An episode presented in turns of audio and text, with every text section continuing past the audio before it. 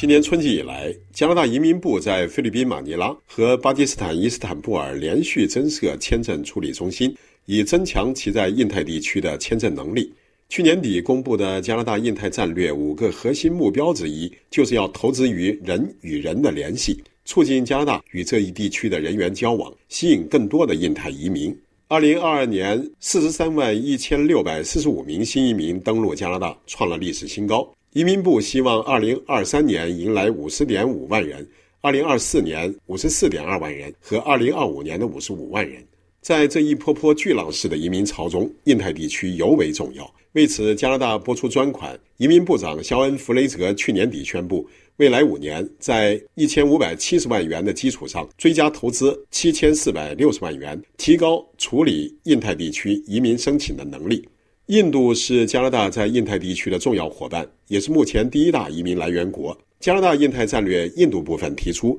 要投资于人与人之间的联系，加强加拿大在新德里和昌迪加尔的签证处理能力。近二十年来，印度人移民加拿大逐年递增。加拿大移民部数据显示，二零零四年仅有两万四千人，比当年第一来源国中国少一万两千多。二零一七年激增到五万一千五百九十人。到二零二一年，更是跨越到了十二万七千九百四十人。二零二二年保持在十一万八千零九十五人的高位。新德里和昌迪加尔签证中心扩充以后，这个新晋的世界人口第一大国将为加拿大提供更多的移民。年度移民人数一度超越中国的菲律宾，也是加拿大增长最快的移民群体之一。二零一一年人口普查仅有七十万人，到二零二一年已经增加到了九十六万。是加拿大的第三大亚裔人群。今年三月，加拿大移民部在马尼拉开设签证处理中心，增加员工三十七人，以接纳更多的菲律宾移民，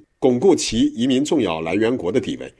加拿大对菲律宾移民很有好感。前总理哈珀称赞与加拿大人有着共同价值观的菲律宾移民适应能力快、大方勤奋，维护和促进我们共同的自由、民主和正义的理念。有他们存在，加拿大会变得更加强大和美好。加拿大首位菲律宾裔女国会议员里奇·瓦尔迪兹指，在马尼拉开设新的签证处理中心是战略投资，既造福菲律宾人，又扩大加拿大的海外业务。相信在2024年两国建交75周年之际，加拿大将迎来更多的菲律宾移民。2022年有一万一千五百八十五名巴基斯坦人成为加拿大永久居民，使其成为加拿大移民的第七大来源国。巴基斯坦人在二战后开始移民加拿大，其三十万移民在加拿大穆斯林社区中扮演的重要角色。印太战略虽然没有具体提及巴基斯坦，但增设伊斯坦布尔签证处理中心，凸显了这个南亚人口大国对加拿大移民战略的重要性。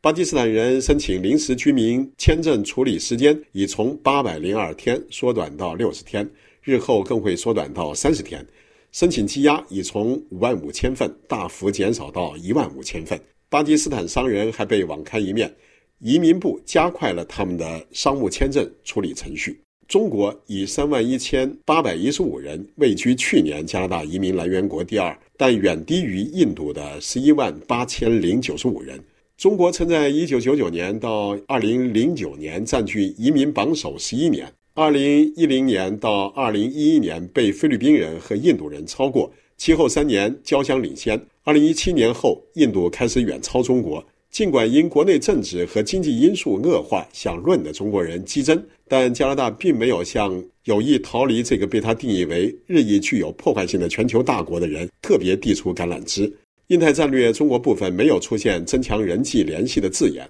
移民部重点建设的四个印太签证处理中心无一在中国，由此可见，加拿大希望印太战略为其带来更多的印太移民，但中国人并不特别受到欢迎。本期北美来鸿是由法国国际广播电台特约记者潘卫制作，感谢收听。